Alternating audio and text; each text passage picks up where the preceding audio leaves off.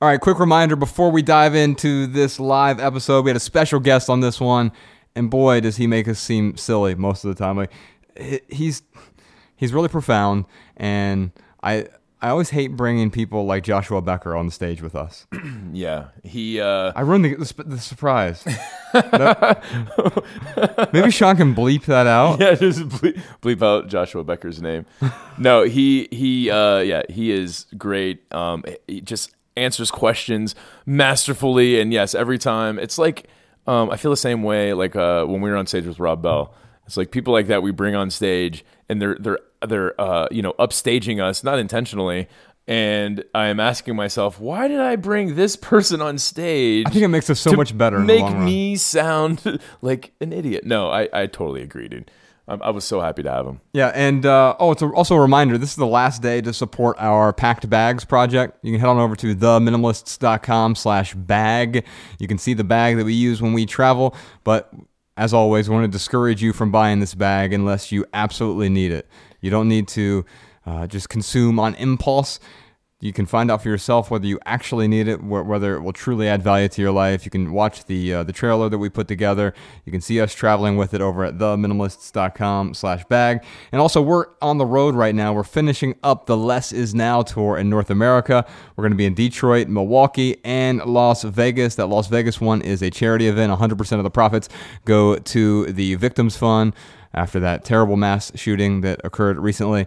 And then we're going uh, in March. We're going to be in Australia and New Zealand. Most of those are selling out really quick. So get your tickets while you can. TheMinimalists.com. All right, Ryan, let's jump into this episode with Joshua Becker in Phoenix. All right, y'all, enjoy.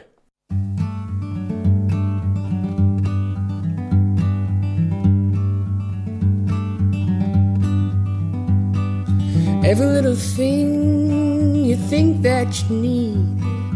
Every little thing you think that you need. Every little thing that's just feeding your greed. Oh, I bet that you'd be fine without it. Hey, y'all, let's record a podcast. There's a microphone over here. We're gonna we'll start with like five questions, and we'll see what we can get to after that, if possible. Um, we'll go ahead and get started, I suppose, as long as Sean's good back there. You good, Sean? Some, some sort of noise to let me know we're good.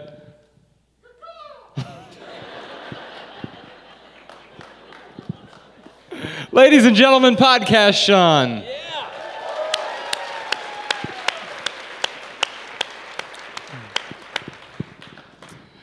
Live from the Mesa Arts Center, my name is Joshua Fields Millburn. And I am Ryan Nicodemus, and together we are the Minimalists live in Phoenix.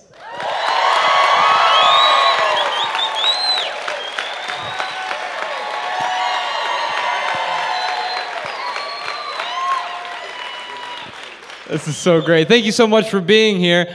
Uh, before we start diving into some questions, we have a, a very special guest here tonight. You actually heard during the talk earlier, you heard both of us talk about him either directly or indirectly. Um, a really big inspiration uh, when we were first starting our journey. I, I know there were a few things that, that I said early on about you know, when I first approached minimalism, there was this question How might your life be better with less? And I got that question from the person we're about to bring out on stage and it was uh, it, it really made me think about minimalism in in a different way. And it made me think about my life in a different way. It made me think about my relationship to stuff. Because i can tell you for the longest time the question i always asked was how might my life be better if i acquired this thing? If i got this promotion? If i got more more more? And instead what if i were to flip that around and maybe focus on on less? And then you know, Ryan, during his talk, he was talking about the various minimalists that um, I first introduced him to, and they were living all these different lives. You know, there was a guy like Colin Wright who was this peripatetic, nomadic writer, and like it was kind of cool and admirable what he was doing, but he was far from a normal human being.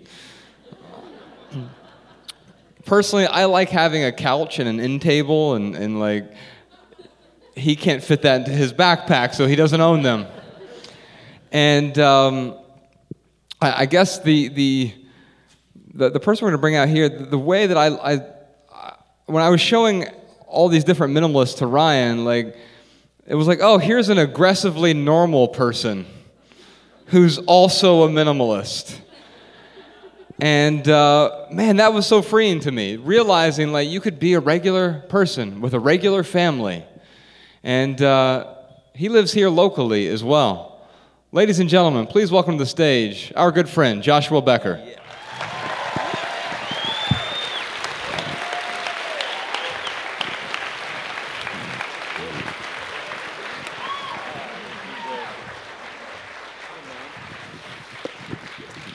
I am going to officially add aggressively normal to um, every bio I've ever written about myself. That fits right there in the Twitter bio. So, uh, You know what's funny? I'm just looking at Josh. Right, I just realized you kind of look like if Josh and I were one person with the hair. Very good. It's like if we were combined, we would be Joshua Becker. I'll take it. Yes. that would be aggressively abnormal. Or if you two had a kid. So um, ear- early on, I, I stumbled across your uh, website, becomingminimalist.com, and, and you have a lot of people there. You inspire a lot of people with your writings. Um, you've written several books, um, most recently, uh, a really great book called The More of Less. And uh, yeah, yeah, it's, Hey, someone read it. it is a great book and a great audio book as well. So you can check it out. Um, in fact, Sean, if you can throw a link to that in the show notes, so if people are listening to this at home and they want to check it out and they're driving, you don't have to stop and hurt yourself. Um, you'll be able to find it later in, in the show notes to this thing. But um, the thing that really inspired me, actually, at, at the time you were living in Vermont, sort of in the suburbs, and, and Ryan earlier during his talk was talking about how you had a full time job and a car and a house, and like contrasting that with Colin, who was just homeless basically, and um, going to a new country every four months, and, and in a situation that to most of us seemed so radical that it felt unstable. I, I saw what you were living, and, and, and there's a part in my in my talk where I'm, I'm talking about if you were to come to my house, you wouldn't say, "Oh my God, this guy's a minimalist." You'd probably just walk in and say he's tidy. I'm actually describing Joshua Becker's house in, in this instance. Uh, for those of you, have, have any of you seen our documentary? So you, you saw Joshua Becker and his wife Kim and, and their two kids uh, in the suburbs of, of Phoenix, and um, like when I walked in their house, I just felt like calm, and I, I didn't feel like there was nothing stark about it. It was just really nice to be there and, and welcoming in a way that wasn't like, well, what Ryan was talking about earlier, like the you know, the the house that when he was aspiring to sort of live in once he could make enough money to live there when he was a kid. I I I was inspired by just walking in there in a way that was sort of this. It was. It wasn't an intellectual exercise. It was like walking in somewhere where like, I just felt good about being there. And so, uh, when, when you when you embarked on this journey, it was because you were living a different type of normal life. You were in the suburbs, but maybe not paying attention to what was most important. Is that accurate to say? Yeah, um, surprisingly so, I think, because I, I, I don't think anyone ever sets out to live a life that isn't in line with their values or passions. It just, it seems like, it seems like society comes along and, and almost hijacks our passions and, and begins. Um, we begin spending time and energy and money on things that you know we, we would never sit down across the table from someone and say this is what's most important to me and so uh, surprisingly so my, i was cleaning out my garage on a saturday morning and uh, hours later i'm still working on my garage and my five-year-old son is swinging alone in the backyard on the swing set and just came to the realization that everything i owned wasn't wasn't making me happy but everything i owned was actually taking me away from the very things that, that did bring me happiness and purpose and fulfillment that um, that I'd spent my life, you know, chasing and accumulating things that, that weren't in line with my values, and it, it was it was shocking in the moment to uh, to come to that to come to that realization. But certainly that was what that was what sparked it. And if, if I were to add on, because because Colin, I, I met pretty early on, uh, finding his blog as well. And I always had, you know, not only did he move every four months, the readers of his website voted as to which country he was going to move to every four months. And I, I saw. Have you, know, considered doing that with your family? no, no. See, but that's the point. So there was there was Leo and there was Colin and uh, um, Logan and Tammy Strobel up in Portland and moved in this tiny home, and these were all the people that I was reading uh, reading about. And what was interesting to me was that they were all uh, they were all pursuing minimalism in line with what they most valued. So Colin loved traveling and he loved seeing the world and the, the Strobels couldn't wait to, to get out of debt and so they moved in this tiny home and uh, I just said I, I, like I like my country I like my I like my neighborhood I don't want to move every four months that's not what I want to get out of minimalism. Man the fact that you uh, said such kind things about about my home um, that you felt invited and, and calm and um, like, like that's what I wanted. I mean, that, those were the things that were most important to me. And so my, my minimalism was always going to align with what my values were as opposed to the others that I was reading. And, and so along this journey, I mean, one of the things that, that you've, I think, has been one of your values, and, and it's certainly one of ours, is, is contribution. And so a few years ago, you, you started a nonprofit called The Hope Effect. And we've been lucky enough to, to be able to partner with you on, on a couple different or, orphanages that you're building. Uh, but it was when you first came to us and you were talking about the concept, it was different from a lot of other uh, charities because it seemed much more, the word that comes to mind is intimate.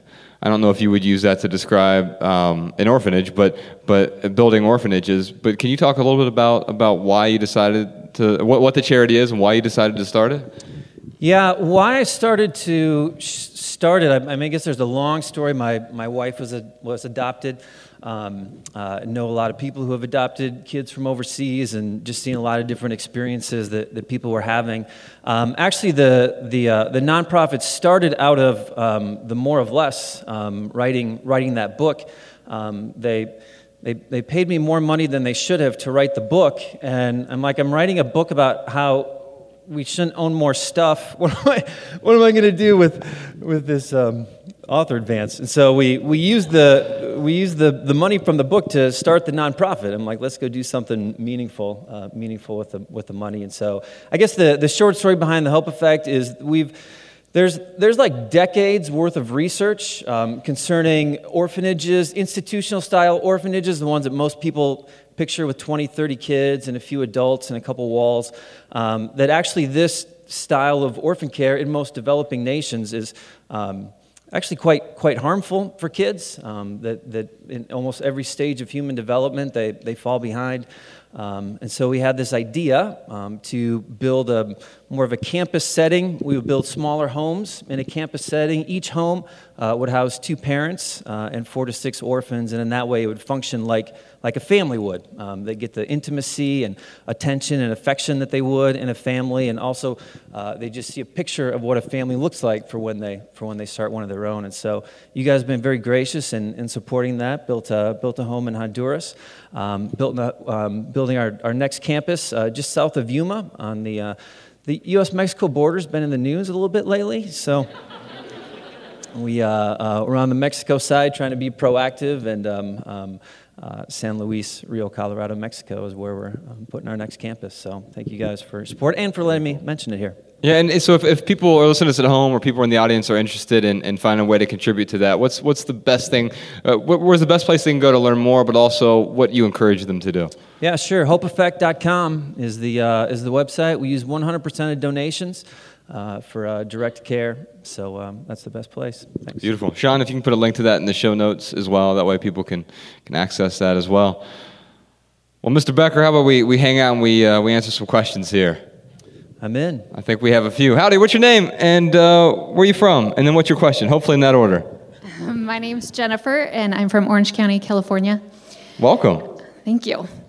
Um, my sister had turned me on to you guys back in August, so I've been listening since then. I'm hooked. Um, every week, uh, if my trash cans aren't overly full, I'm not doing it right. So, for the past eight weeks, I've gotten rid of a lot of stuff. Um, but on the other side of the minimalism, I started my own business about three years ago. And about six months ago, I realized I wasn't happy. I wasn't passionate about it. And I sold my business, and it just went into effect October 1st with a new owner. So I'm very excited. Um, it was very stressful. Um, a big weight has been lifted off of me. However, I'm finding I have a different kind of stress. Sure. And so, my question is with you guys, did you ever, with what you're doing and you're passionate about it and living a more meaningful life, do you ever find that, does it ever get completely stress free? No. No. Thanks for the question, Jennifer. Next question. I'm just teasing. Um, so so let, us talk about that. So what what are you stressed out? Uh, my guess is uh, is financial. Is, is that part of it? I, I have a little nest, but it makes me uncomfortable to not have the income coming in. Okay, that's a good word. Uncomfortable. Um, so so um, you you've listened to the podcast. You've probably heard me talk about this before. There are three things I really hate: uh, travel, public speaking, and large crowds of people. Um, I, it's not that I hate them, I just find all three of them really stressful. Um, it's not even that they're that, they're not, they're, they're not overly stressful, but it is uncomfortable. I feel a sense of severe discomfort. Um, and so much so that I have to build up certain routines and rituals and habits so that I can at least alleviate some of the discomfort. But I also know that that place of discomfort is the place from which I grow the most. So right now, where, you're, where what you're feeling are growing pains. Okay. Interesting. Thank I, you. I was uh, uh, looking at Instagram earlier today, and I saw this quote uh, from John Mayer. Man, I'm just paraphrasing this. It's much better uh, if you go to his Instagram and read it. but it was something along the lines of uh, life is it, is half bitter and half sweet, and it really just hit a chord with me because I can totally relate with that. It's like I look at um, what Josh and I are doing now, and it's a lot of work, and it's it is stressful sometimes. Uh, getting to the venue on time, you miss a flight, and it's like, oh my god, are we going to be even able to like make the show? I mean, there's so many things that pop up, and uh, you know, to to add to Josh's point of like, no, there's there's never going to be no stress. Like there's always going to be some type of stress. For me, uh, I guess I try to look at the net uh, the net gain of, of, of it all. And if I can look at it and say it's it's it's net sweet and not net bitter, then I feel really really good about what I'm doing. And when I do know 100% is that no matter what I do, if I am focusing on my, my values and beliefs, the health and, and, and having good relationships and doing something that, that I love, creating something, uh, contributing, like contribution for me, like giving is living, um, uh, growing, doing all those things. I know that if I focus on those things, I will always, I will always be able to lay my head down on the pillow and go to sleep and have a nice night sleep. And that is what I focus on. I don't focus on waking up to um, you know, puppy dogs and rainbows every morning. I don't think that's realistic, honestly. Uh, like, in fact, if you think about it, like, so waking up in an, it, like waking up extremely happy. If you look at like an XY graph, this is time, this is happiness. And on day one, you wake up and you're way up here on the happiness scale. And day two, you wake up and you're here on the happiness scale. And then day three, you're here on the happiness scale. And day four, this is called manic and, and a lot of manic people that are out directing traffic right now.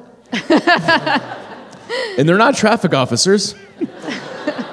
and the other thing too is that that that that bar it gets that's that's the new norm. That becomes the new norm.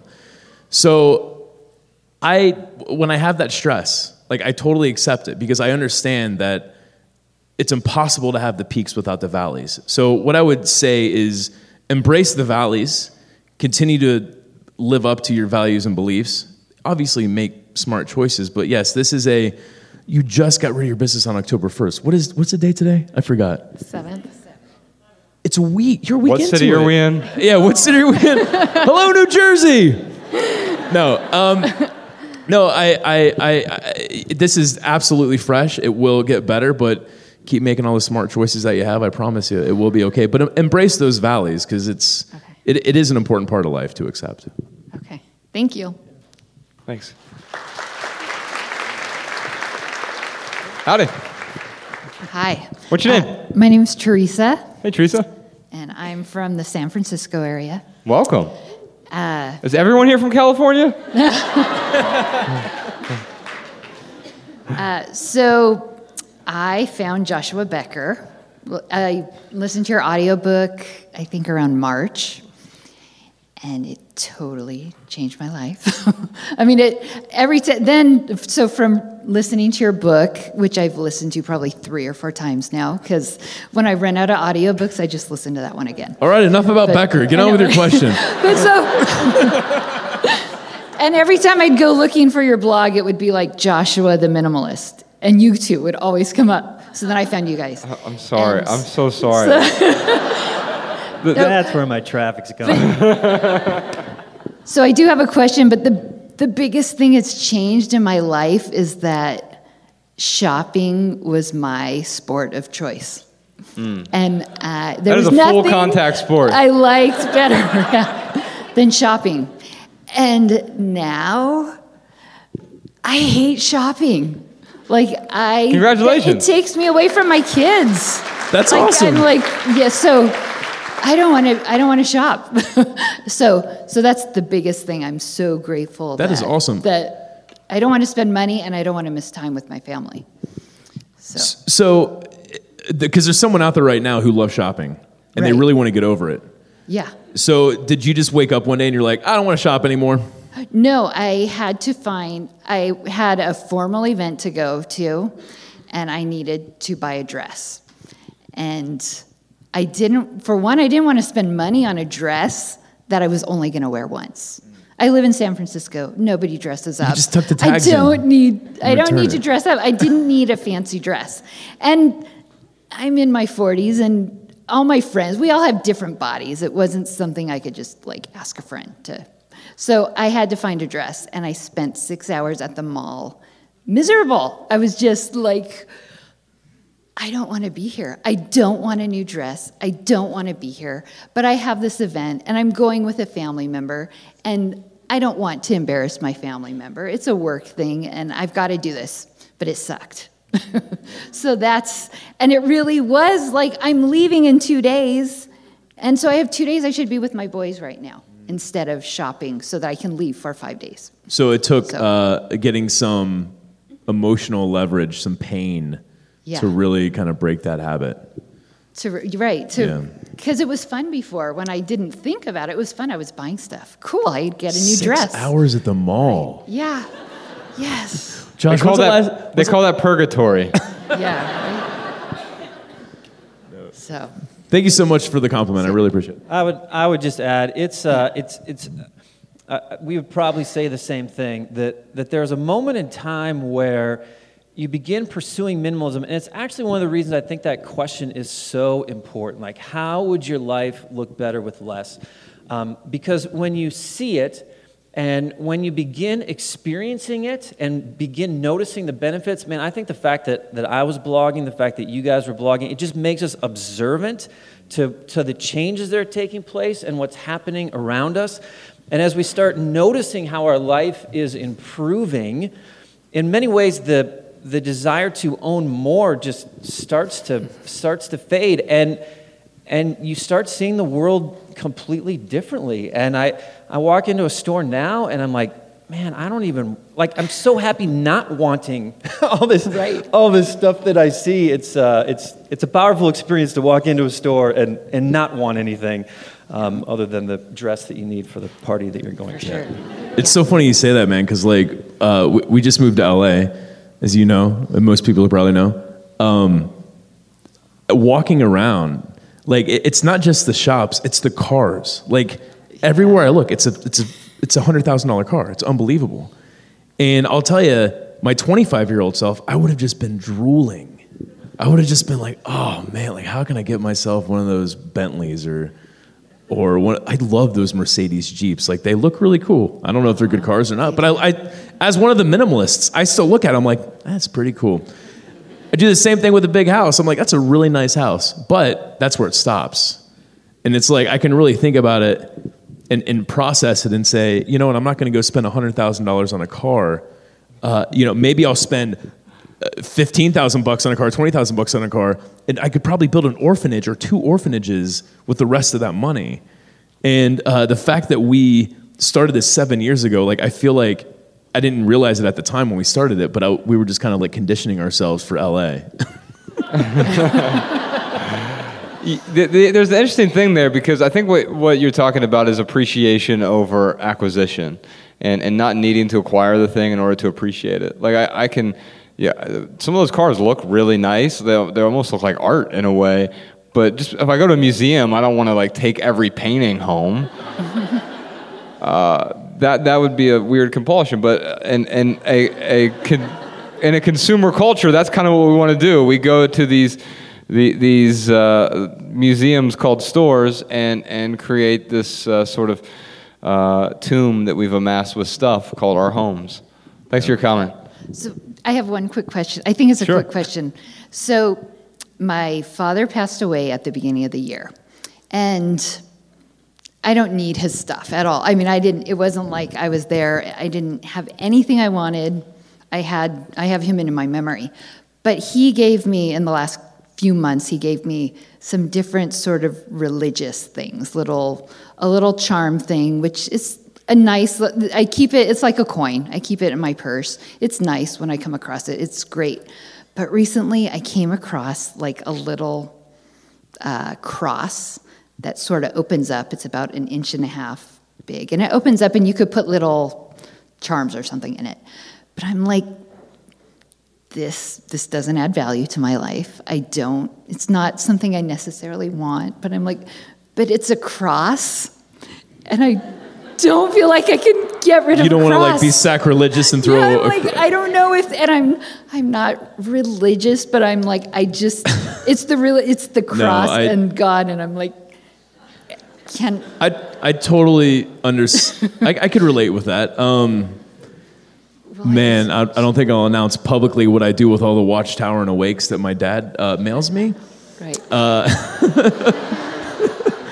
um, but but what I'll say is, uh, you don't have to just throw it away. You could absolutely find someone who would get value out of that. But if it's a one inch cross, yeah, I'll give you permission to hang. If it's if that's it, and that's your one item you're having trouble with, yeah. keep it. Thank you. By the way, I just want to say, uh, and, and thank you so much for your question. Really, really appreciate it. Um, when I go, so uh, where Mariah and I live, I'll go down to the garage, and I still have the, the, the 2004 Toyota Corolla from the documentary. Like that's our car, and it is by far the shittiest car in the whole garage, and I love it. anyway, all right. What's your name? What, uh, where are you Oh, from? hold on, wait, wait, hold on. Before we move on, if you're at home and you're listening to this, uh, you can give us a call if you have a comment or tip for anyone who is is uh, asking us questions today, and you'd like to say something. Give us a call 406-219-7839, or just send a voice memo right, memo right from your phone to podcast at theminimalists.com. And that's my favorite part of the show. At the very end, we will air a few comments and tips from our listeners, and it's where I continue to grow and I learn a whole lot of stuff because you all know so combined know infinitely more than we do, and and so we get to learn a whole lot at the end of these episodes. So stay tuned for that. Ryan, you know what time it is? Man, I almost forgot. It is time for our hashtag Ask the Minimalists lightning round, where, well, we usually answer questions from social media, but it'd be really weird if we were up here on our phones looking at Twitter. Indeed, we are on uh, social media at the Minimalist on Facebook and Twitter and Instagram. That's where we usually answer questions. But I ate some sunflower seeds earlier, and uh, note not to do that before the show. I was back there with Becker earlier, and he was like, I was looking at him, like I couldn't say any words. Just because I had, I don't know, seven different sunflower seeds. I think I'm better now. Anyway, um, uh, we'll try to give you, a, we'll- maunder on a bit, but we'll give you a pithy answer. We call them minimal maxims. And uh, Jessica Williams, who's around here somewhere, oh, she's right there. Ladies and gentlemen, Jessica Williams. She catalogs all of our pithy answers over at minimalmaxims.com. It's like just a, a new, you just refresh the page, you get a new, and yeah, Jess. And uh, she also live tweets from, from the events as well, using the hashtag less is now from our account. Howdy, what's your name? Uh, by the way, we'll give you we'll give you a 140 character answer eventually. Well, I'm not on social media, so That's all right. I'll, I'll have to find it later. so, um, my name is Brittany. I'm here from Phoenix. This is What's your name? Uh, Brittany. Hey, Brittany. This is like a bucket list thing I can like check off today. Very cool. Um, so I, I had like a I had a life event that happened in April, and someone turned me on to you, and it's been really good ever since. And sold my house, put all my money from my house into a retirement fund. I have no debt. Thankfully, I've never well except the house. I never had any debt, and I'm I'm finally like really happy, but. I still have, I boxed everything up, went away for a few months, and now I'm dealing with the boxes and I'm living with a friend. My friend is really nice, and I'm in his house, and I have a lot of kitchenware, and I don't need, we don't need like two sets of silverware, and we don't need two sets of pots and pans. But eventually, I'm not gonna live with my friend, so I'm an ENTJ, so I think about things obsessively. It's ridiculous. I think sometimes some of my friends are like, um, I, I think you'll be okay, but I just, it, you know, you get it. Oh, yeah. So right now what I'm really struggling with is this really nice set of like pots and pans that I wanted so bad.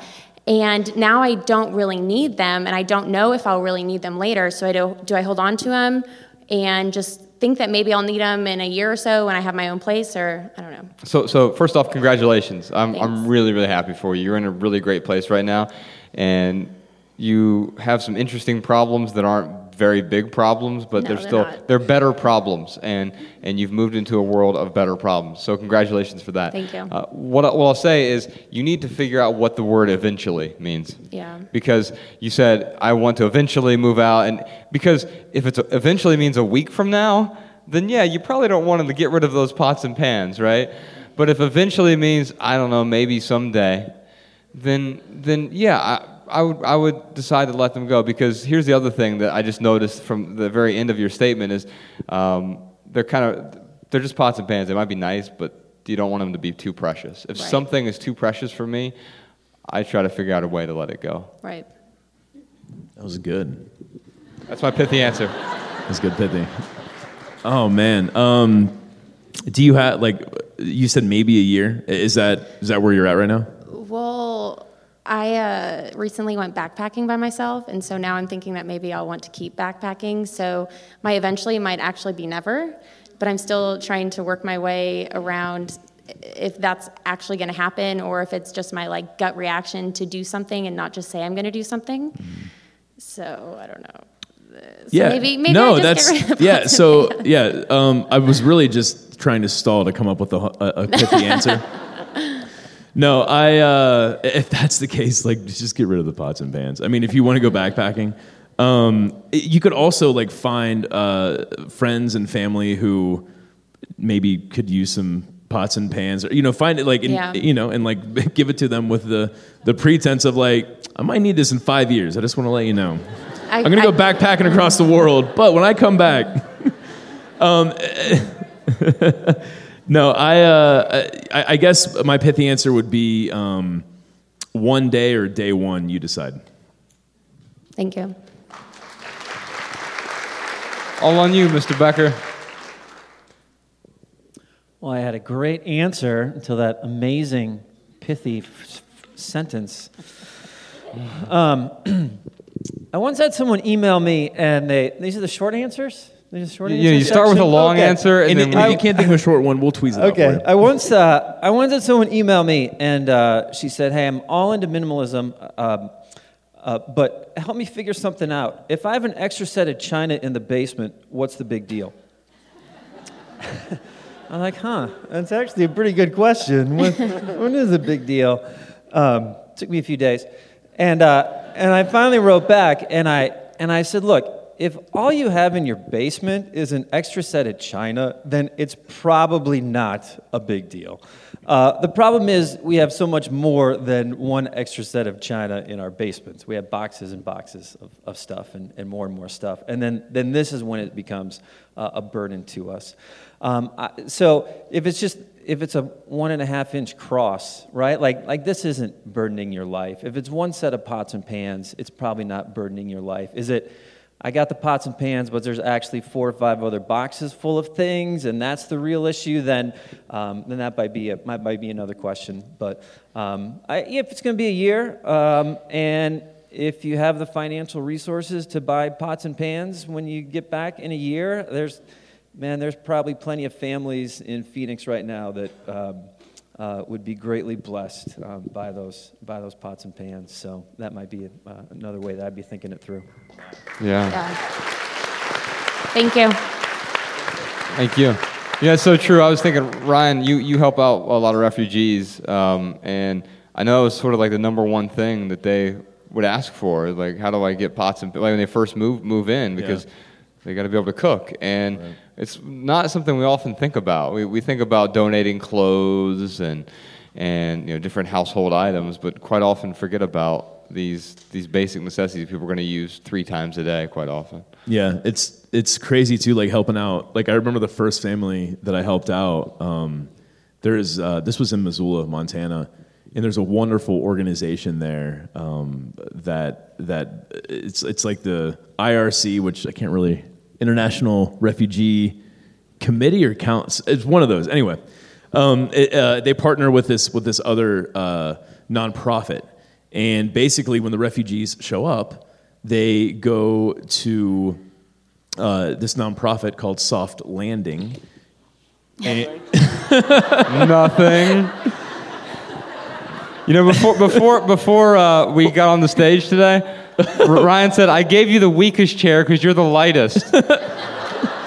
Good Well, dude, luck. I knew I was a good. I knew, that would have broke on me in like two seconds. so they, they go to Soft Landing.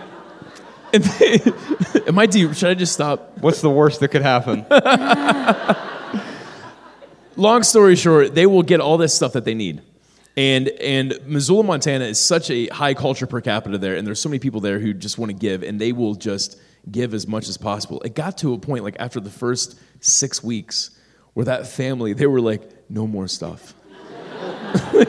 we have plenty of stuff, thank you. like, like if food they would take for sure, um, but yeah, it's uh, it was just funny watching them go from literally like I'm just packing up my car full of pots and pans and uh, blankets and coats and boots and everything that they would need when they moved to a a, you know cold place from a very warm place.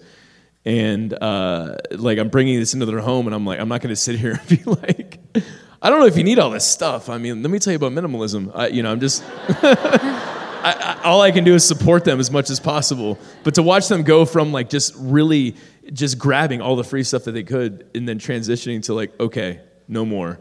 It was it was pretty interesting. Let me, uh, let me just add, we found uh, two local charities uh, when we were minimizing in Vermont. Uh, the Vermont Refugee Resettlement Program that, that took so many of our housewares and all the things that uh, you're mentioning. Um, the CareNet Pregnancy Center in downtown Burlington that was helping.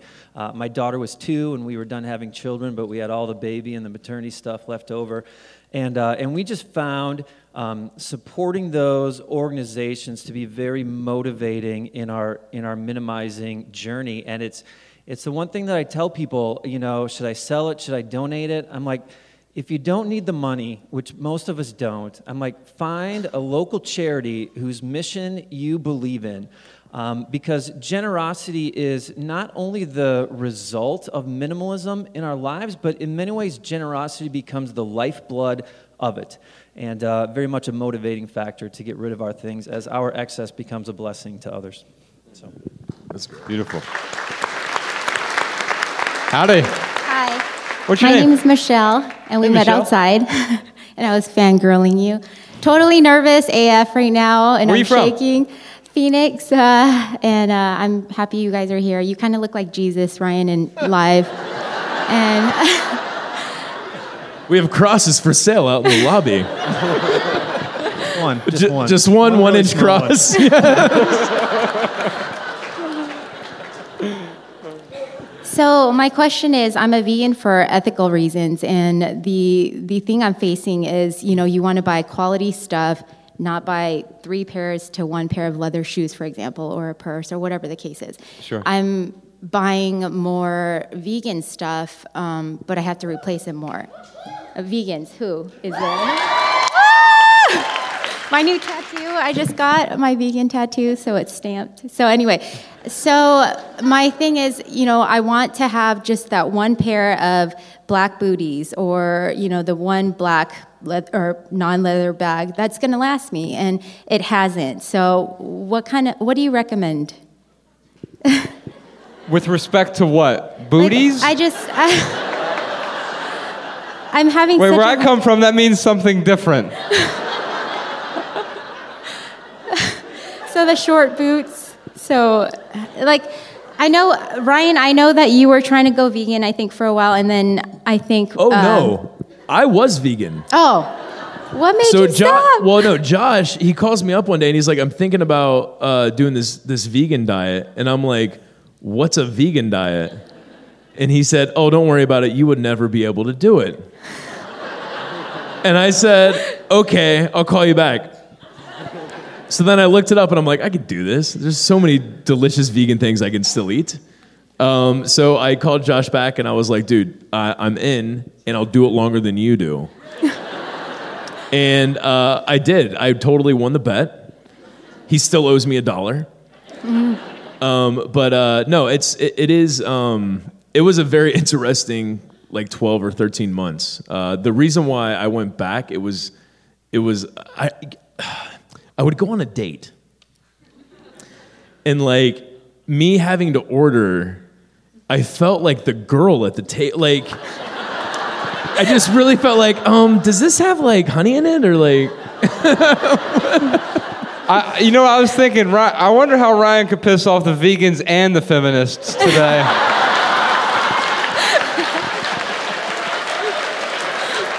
Good night, everybody. No, I just, I, I, I, uh, I really, I really am gonna stop talking now. So, so here- here's here's what I, what I'll recommend to you. Many, I, I, I like to support. I like to support. Um, I, I I don't only support local businesses. You'll see all these these you know stickers and, and window signs that say buy local, and I occasionally see some that say buy local first. And that, that tends, and we can all, we can define local differently, right? I think one of the big advantages of buying things that are made in the United States is not only are you, are you supporting a local or national economy, uh, and your dollar does go farther in those local economies, but you also uh, you also uh, can be assured that the high quality goods that you're buying weren't made in a sweatshop. Uh, if I had the option, I would certainly buy a ethically made iPhone. I would find a way to, to spend more money on, on that than a iPhone that I wasn't sure whether or not it was made ethically. And so I think, I think first, because the reason that you are a vegan is because of your morals with respect to animals, but we also have to think of our ethics with respect to, to people as well, right? And, and so I, want to keep both in mind. And so the one thing that, that I try to do is I, I will support things locally, and I buy high quality goods. Most of the things that I own are, are going to be either vegan or vegan friendly, and, and uh, whether it's like the pants I buy from a place called Mission Workshop or or different shirts that I buy. You know, what I find is I tend to buy things that are made locally or at least in the United States and that will last a long time. And it's gonna it's gonna take some it's gonna it's gonna take some time to to find the right place. But that's the beauty of minimalism for me. Like once I find the thing that that works for me, then the I no longer have that, that paradox of choice because I've already made the decision. So right now you're in this sort of exploring stage. You need to find high quality goods that are going to last a long time. It's probably going to mean certain synthetic materials, but once you found once you found the the once you've made your decision, then you don't have to keep making the same decision over and over, which is what consumerism tries to get us to do with, with the 52 shopping seasons every single year, right? It's like, I bought a new, so, so here, here's a stat for you 90% of you have purchased a piece of clothing within the last 90 days, or I'm sorry, within the last 30 days. Uh, 50% of you have purchased something within the last week. Uh, I'm in that first category. I bought underwear recently. Hypocrite. I'm trying this experiment. I thought we shared underwear.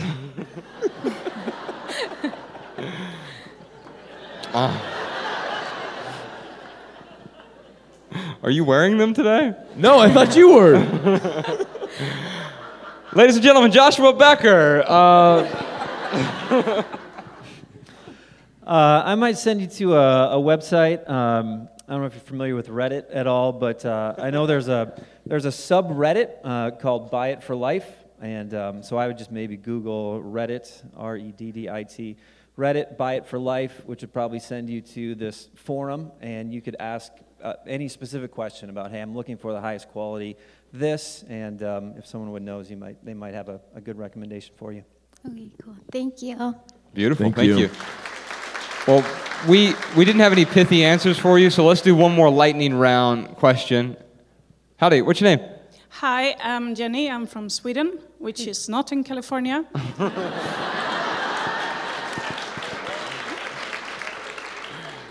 Then why do you have that New Jersey accent? oh, I'm just joshing you. What's your question?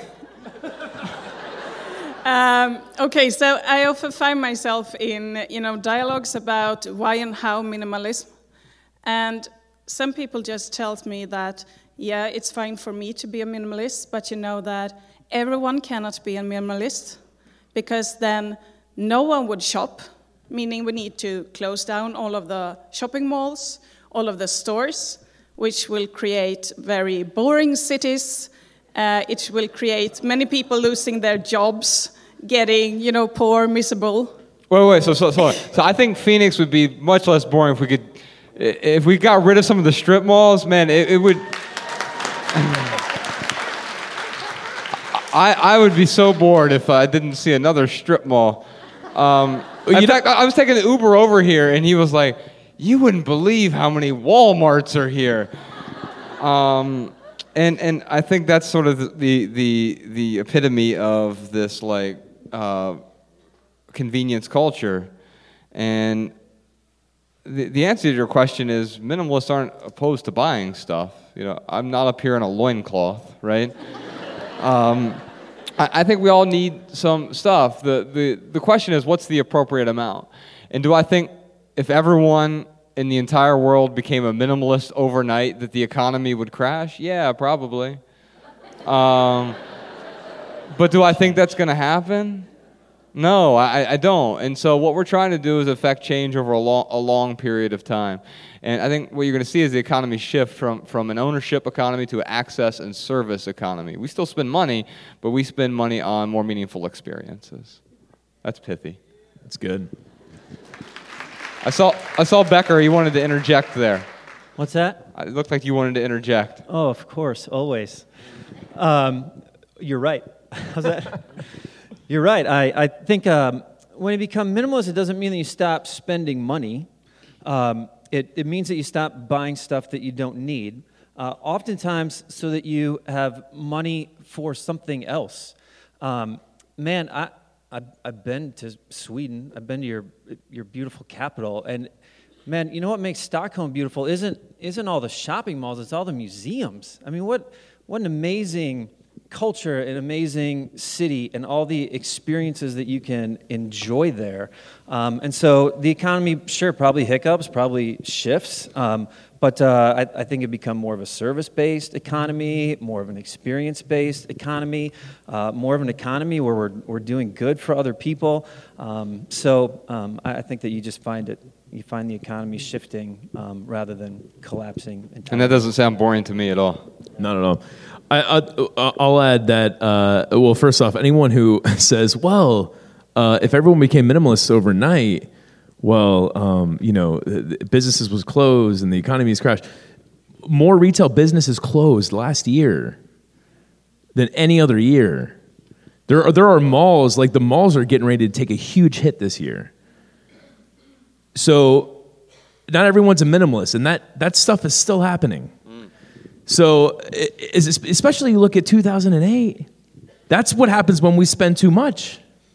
Then the economy crashes. So, yes, your friend's right. If, if people stop spending money tomorrow, the economy crashes. But when we spend too much, the economy crashes. And what I like to think is that minimalism it brings a balance between too much and too little? Thank you. Thank you. All right, hold there real quick. Uh, we're going to move on to another segment real quick called Added Value. This is where we talk about something that has added value to our lives recently and uh, since we are in Arizona. By the way, we, um, we, we just moved to LA, but we were considering places to move, and I can tell you that Arizona was actually in the top three. Um, and it's not just because Joshua Becker's here. Um, but um, no, we just I love the whole state, and and so I, I can tell you that uh, whether it's you know, if you need access to a big city and all the amenities of a big city. Actually, I think it's easier in, in, many ways to be a minimalist in a big city because you have access to things that you don't have to own, which is which is really nice. Whether that's a, a ride share service or or all of these other services, and plus we all have that now with you know we have a, a million different songs in our pocket, and but uh, we're seeing that with physical goods as well. And a, a large city allows us to have access to more things. Or uh, a place like Tucson. Is Tucson in the house tonight? Anyone from Tucson? Yeah, and so that, that's the place that we, we, were, we were really thinking heavily about going. Um, uh, there's something magical about, about the city of Tucson. And then the place I want to recommend, though, the place that adds, has added value to my life, and I uh, sadly haven't been there in a few years, and I'm going to get back there hopefully next spring, is Sedona, Arizona. Uh, the, here's the weird thing about it. I know there are many people from other parts of Arizona who have never been there because I've talked to them. Um, just like me, I, I uh, this is a weird analogy. I have never been. I, I, grew up in Dayton, Ohio. For the first 31 years of my life, I never went to Cleveland, but Cleveland's the opposite of Sedona. Um, but uh, it's Sedona is literally the most beautiful place I've ever been, and I've been a lot of places. And uh, so, if you're listening to this at home, or if you're just in Arizona and you've never made the trip there, um, go there. And uh, oh, it's the first time I ever got food poisoning was in Jerome, Arizona. So you can avoid the hamburgers there. Uh, I've got two recommendations. Um, I forget the restaurant I ate at. I met someone there at the restaurant. Is it Blue Adobe? Is that what it's called? Yes. Okay. That it's like two miles down the street. I just like just Googled like delicious tacos and it came up. Uh, but I was I was really impressed. So uh, check that place out. And then Cartel. Oh my god! Like I, I discovered Cartel back in uh, 2014 when uh, Josh and I were on that crazy 100 city tour, and like I still will like you can order their coffee online and have it shipped, and I will do that every once in a while. It is yeah, Cartel is an awesome coffee place. If you haven't been and you like coffee, you should go. Mr. Becker, what, what do you and your, your family like to do around the, the beautiful Phoenix area? Oh, heavens. What adds value to your life? Oh, heavens. Um, I was going to mention that I was in Warsaw, Poland last weekend, and uh, totally had my life changed. Um, speaking on minimalism there, and just a very fascinating country, war torn, uh, came out of communism in 1989. Uh, the man I had dinner with, my age, grew up um, looking out the window at bread lines, and now they've been uh, capitalist and um, Western democratic country for the past 25 years. And it was, it was very fascinating being in that space. Um, seeing them uh, appreciate all the freedom and entrepreneurial opportunities that they had in their life, uh, and yet being able to speak about minimalism and just this whole idea of uh, what, what do we use our freedom for? Um, I'm, I'm, I'm all for capitalism. I'm, I'm just all for using uh, freedom and entrepreneurial spirit for the, for the right things. And man, it was, um, it was a, it was a life changing trip, I think, regardless of the conversations I had just, just being there. So um, that, and we like to play soccer with my kids down the street. So there you go.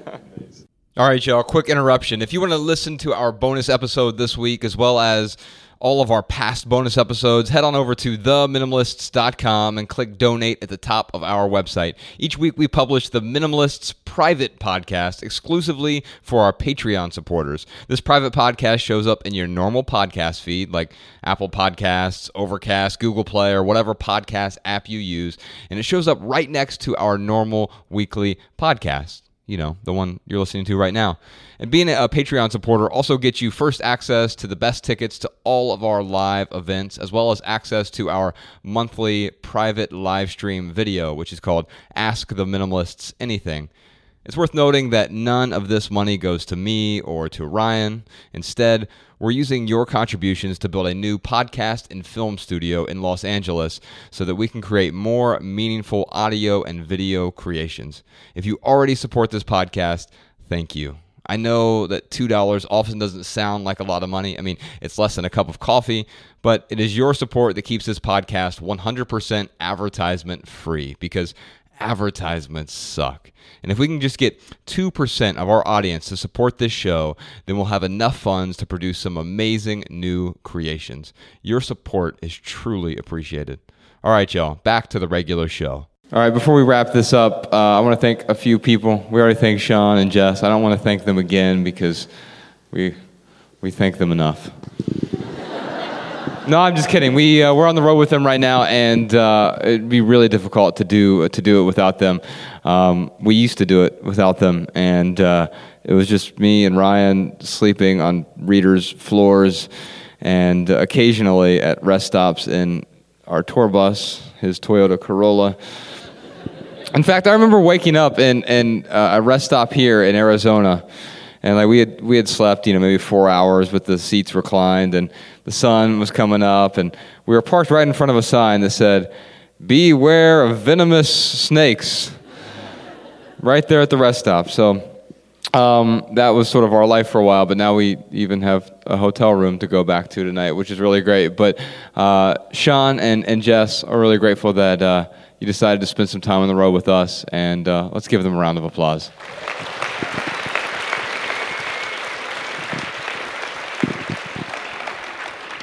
And I got to tell you, we, we go to a lot of different venues. Sometimes they're like heavy metal rock venues, which can be interesting. Um, and, and then sometimes they're really awesome theaters like this one. How about a round of applause for the Mesa Arts Center?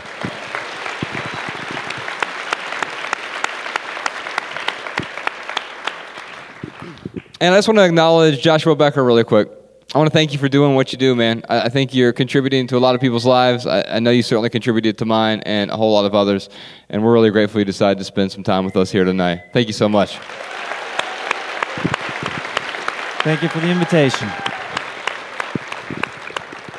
And if you leave here tonight with just one message, we hope it's this love people and use things because the opposite never works.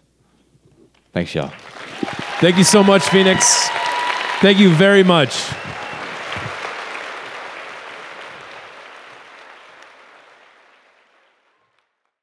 This is Ashley from West Palm Beach, Florida, and I have a comment and suggestion for those with the fear of missing out, specifically those in their 20s and early ages.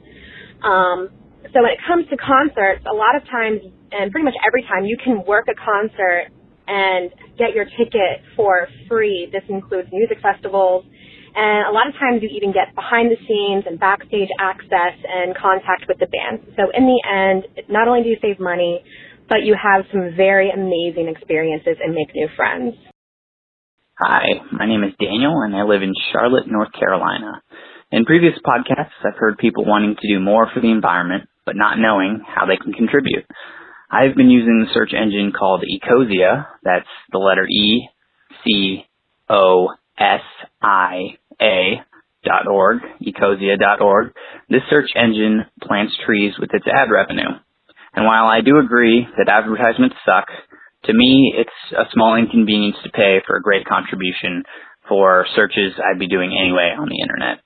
They have already planted over 17 million trees across the globe and they post monthly video updates on YouTube. Hey, this is Nori in West Orange, New Jersey, responding to Andrew at your Denver tour stop, who is the leader of the minimalist group there and feels like he's a failure or doesn't live up to where some of the others in the group are on their minimalism journey. In addition to the suggestion to lower your expectations and raise your standards, I also think you should consider changing your vocabulary. Instead of being the leader of the group, why not call yourself something else like the facilitator or the contact person. It signifies that you're the one who gets the group together and schedules when and where you'll meet, but that you're also part of the group. You may feel better about yourself and your role when you don't feel like, as the leader, you should have all the answers for your followers.